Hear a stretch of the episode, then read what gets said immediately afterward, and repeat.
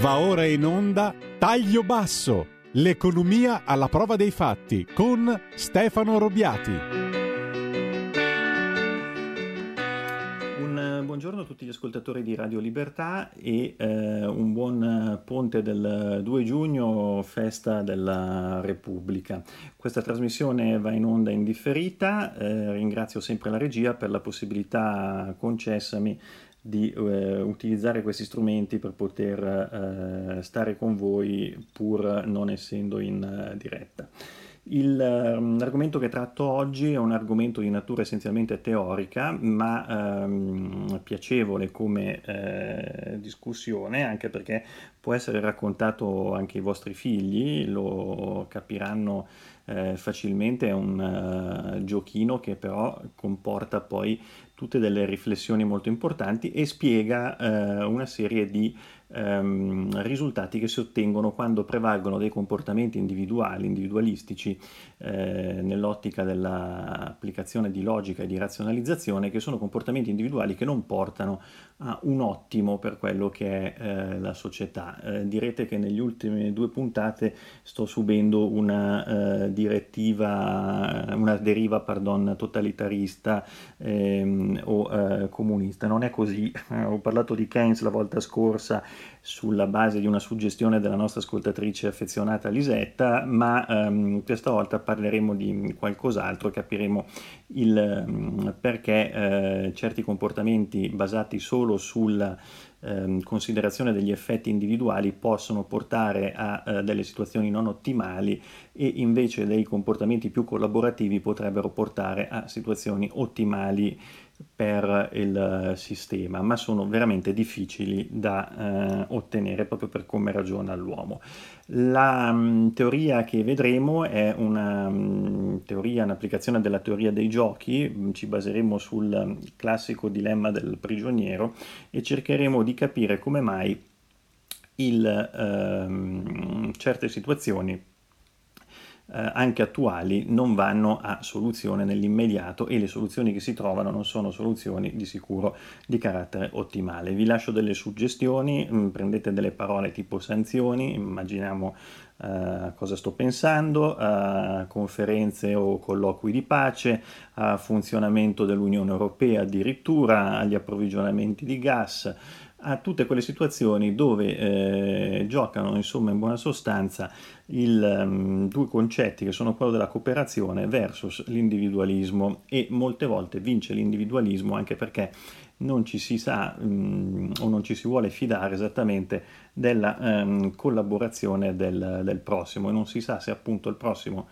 intende collaborare realmente oppure se di fatto nasconde un'arma dietro la schiena ed è pronta a tirarla fuori al momento opportuno. Il dilemma del prigioniero,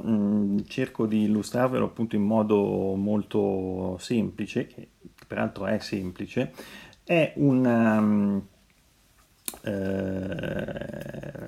operazione di logica e di applicazione della teoria dei giochi. Si tratta, la teoria dei giochi, di una teoria matematica. Il precursore è stato John von Neumann, un matematico che ha iniziato a studiare questo tipo di parte applicata della matematica, che ha un po' a che fare anche con la statistica, con la logica e con l'inferenza, ed è un gioco di informazione completa, vale a dire che tutti i giocatori, cioè tutti gli operatori, conoscono quelle che possono essere le strategie degli avversari, non sanno quale effettivamente metteranno in gioco, ma conoscono le alternative che sono a disposizione degli avversari. È un po' come il gioco degli scacchi, cioè io so che il pedone si può muovere in un certo modo, il cavallo fa un movimento a L, la torre si muove in orizzontale, in verticale e così via, e non c'è un giocatore che può muovere le pedine in modo diverso dagli altri. La strategia è quella che porta alla vittoria, cioè il tentativo è quello chiaramente di vincere o comunque di non far vincere l'avversario. Un altro studioso, un altro matematico che occorre citare è Albert Tucker, e poi troveremo negli effetti di questa teoria dei giochi, di questa applicazione al dilemma del prigioniero, uno dei matematici più controversi degli Stati Uniti, che era John Nash. Non so se vi ricordate, c'è stato anche un film con Russell Crowe, se non ricordo male, Beautiful Mind, in cui veniva raccontata la storia di questa persona geniale, genio che è sconfinato poi in una malattia mentale dalla quale peraltro è poi riuscito a, anche con l'affetto dei suoi cari, a recuperare, oltre che con le cure. Torneremo sul discorso della follia per una battuta con cui vi lascerò a fine trasmissione. Il dilemma del prigioniero è sostanzialmente riassumibile in questi termini. Ci sono due criminali che vengono arrestati e accusati di aver commesso un reato.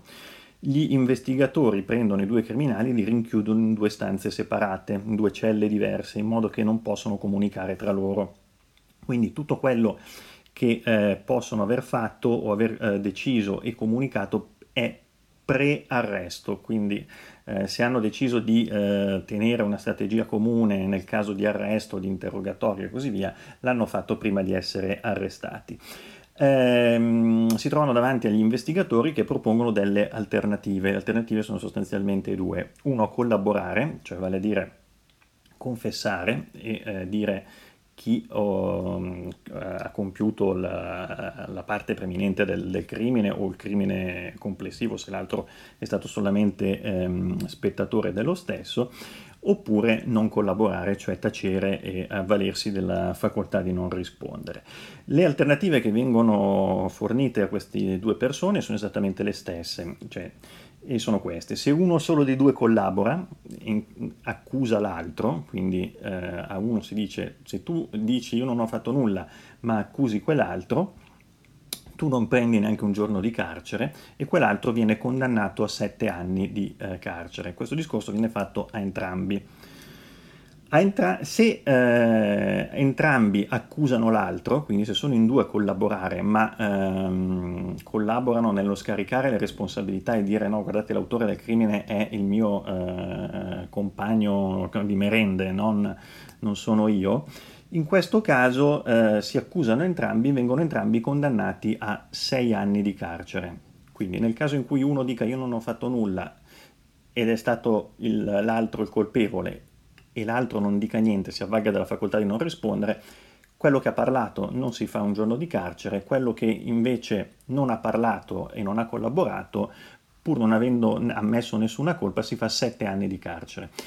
Mentre nel caso in cui entrambi accusino reciprocamente quell'altro, si fanno 6 anni di carcere, 1 anno in meno, però sono condannati entrambi.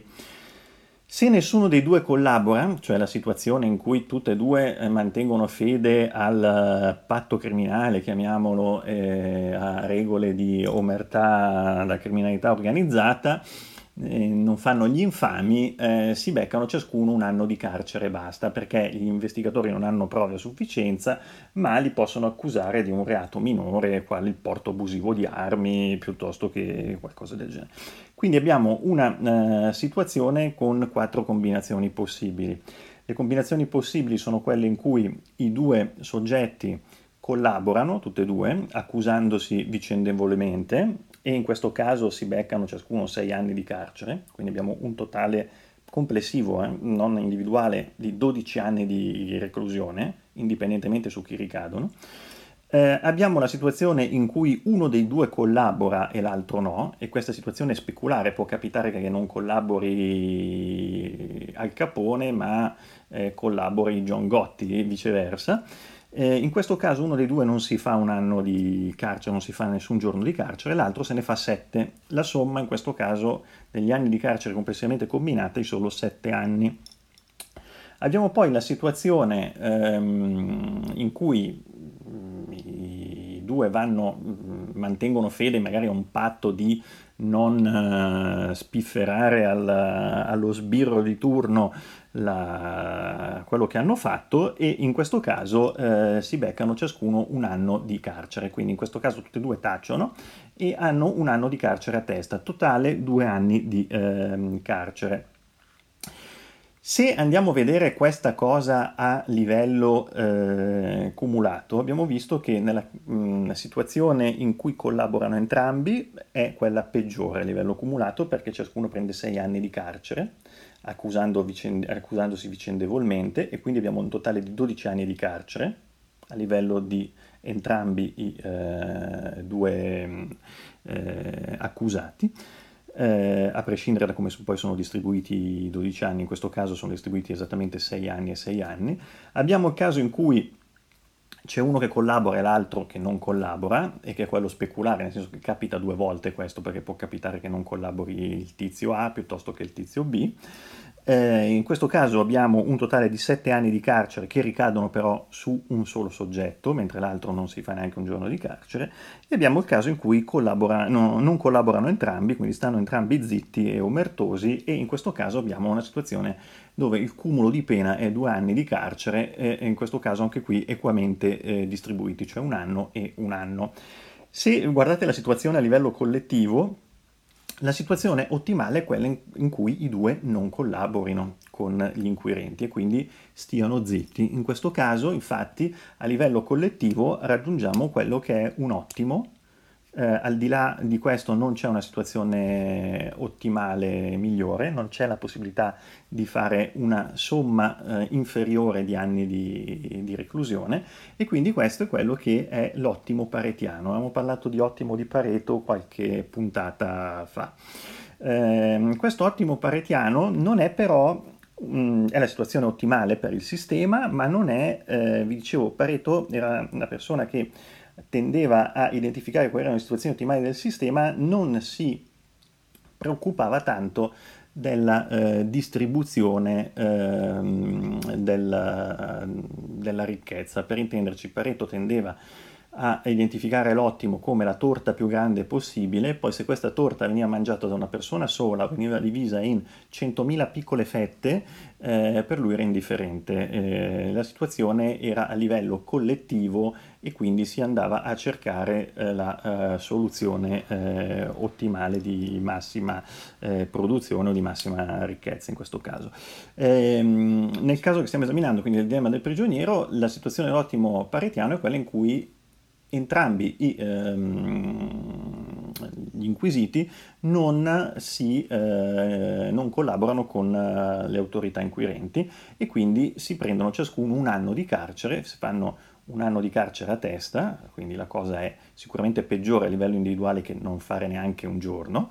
però a livello collettivo è la situazione migliore, in quanto i due, suddividendosi quest'onere degli anni di carcere in modo, in questo caso equilibrato, 1 anno ciascuno, fanno un totale minore possibile di anni di carcere in assoluto. Quindi qui non vince, se vogliamo, la giustizia, anche che qui sarebbe una giustizia basata solo sui derelato delle confessioni, magari non delle prove, ma vince, diciamo, il comportamento, fra virgolette, omertoso. Quello che succede è che però questo non è la situazione, è la situazione sì ottimale, ma non è una situazione di equilibrio, non è una situazione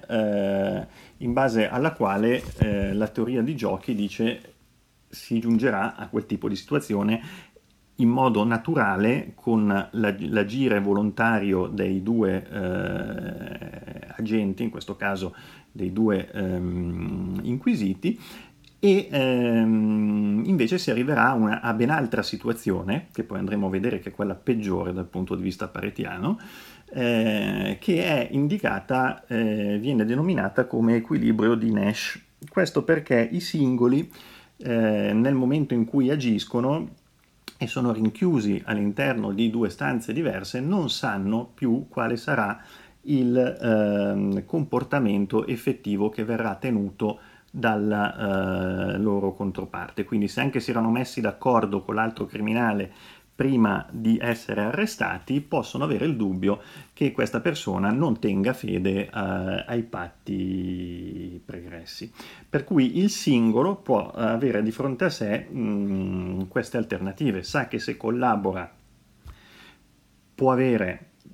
quindi se collabora nel senso confessa agli inquirenti e dice è stato quell'altro,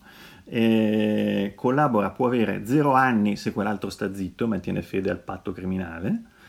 oppure può avere 6 anni di carcere se per caso quell'altro lo tradisce.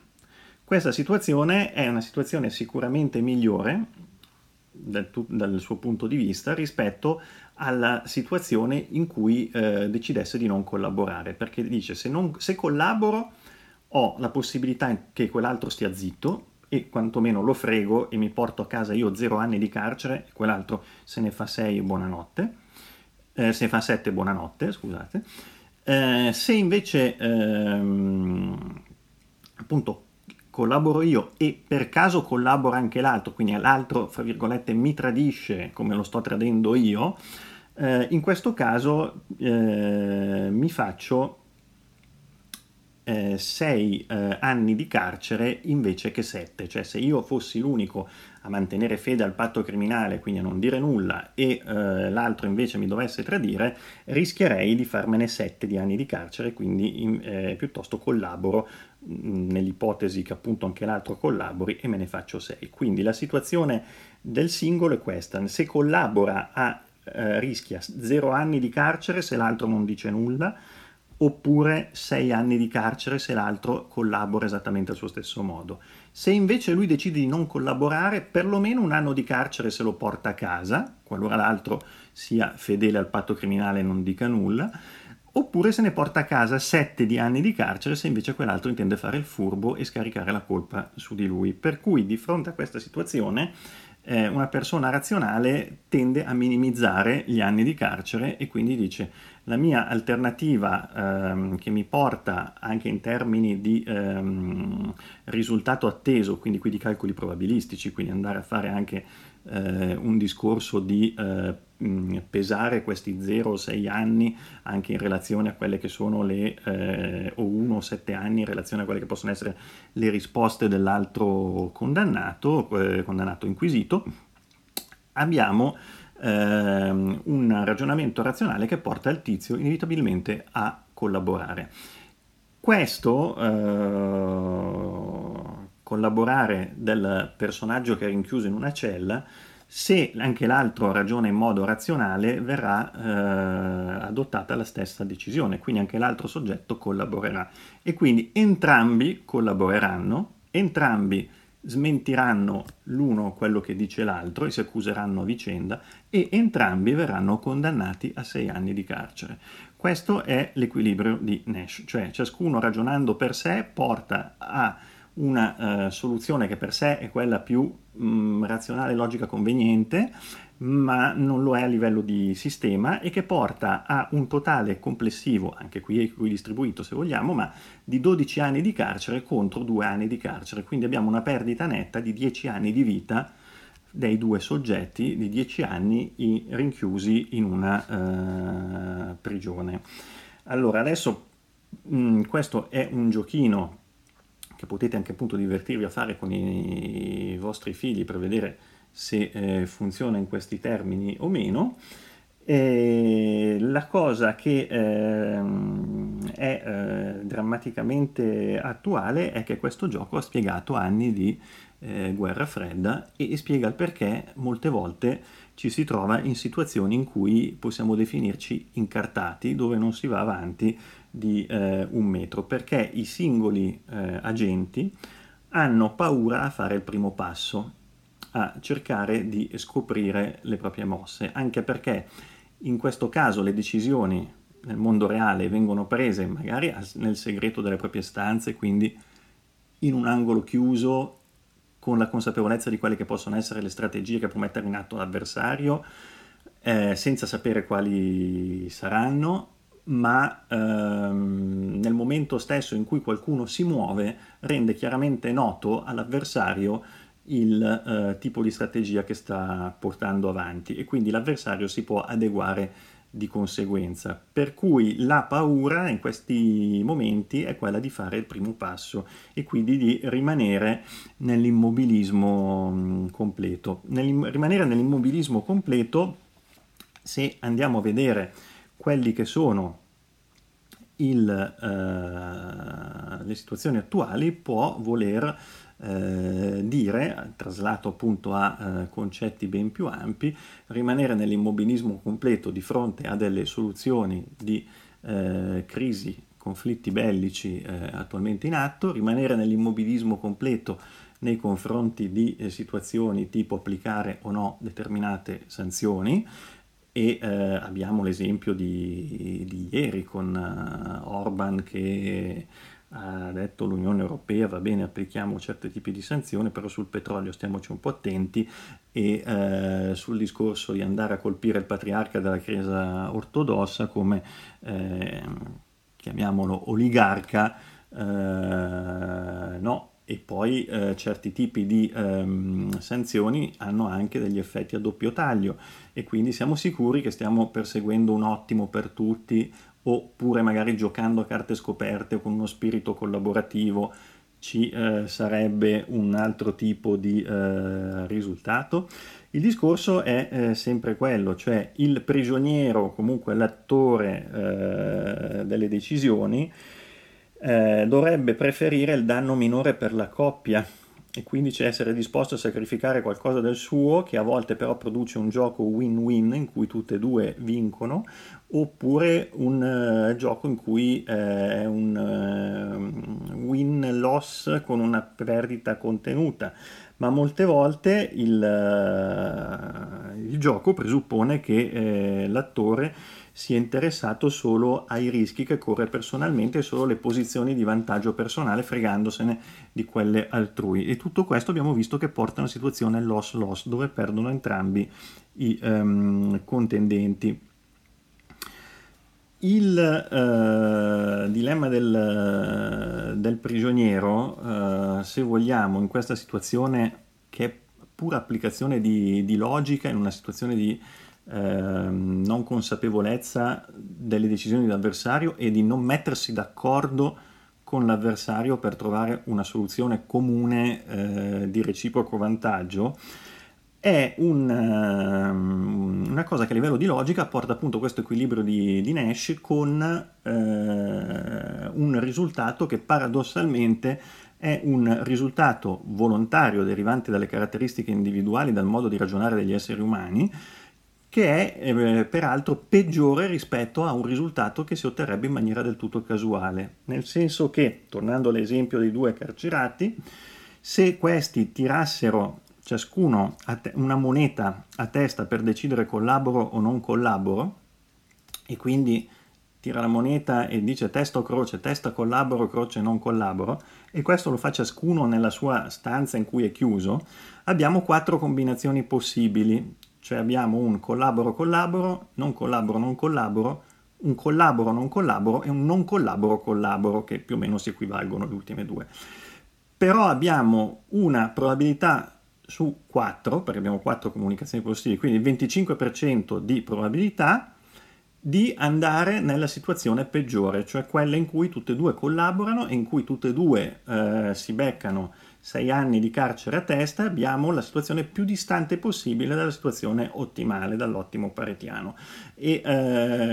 abbiamo invece il 75% di probabilità in cui si hanno delle situazioni che in 2 casi non sono ottimali, perché sono 7 anni di carcere per uno e 0 per l'altro, e vabbè, e quindi siamo 7 contro 12, e un'altra situazione in cui abbiamo 2 anni di carcere complessivamente, e quindi abbiamo 2 contro 12, quindi abbiamo un 25% di probabilità di centrare l'ottimo paretiano, che non è un equilibrio naturale in questo caso, perché bisogna arrivarci, volerci arrivare, collaborare, mettersi d'accordo, impegnarsi per farlo,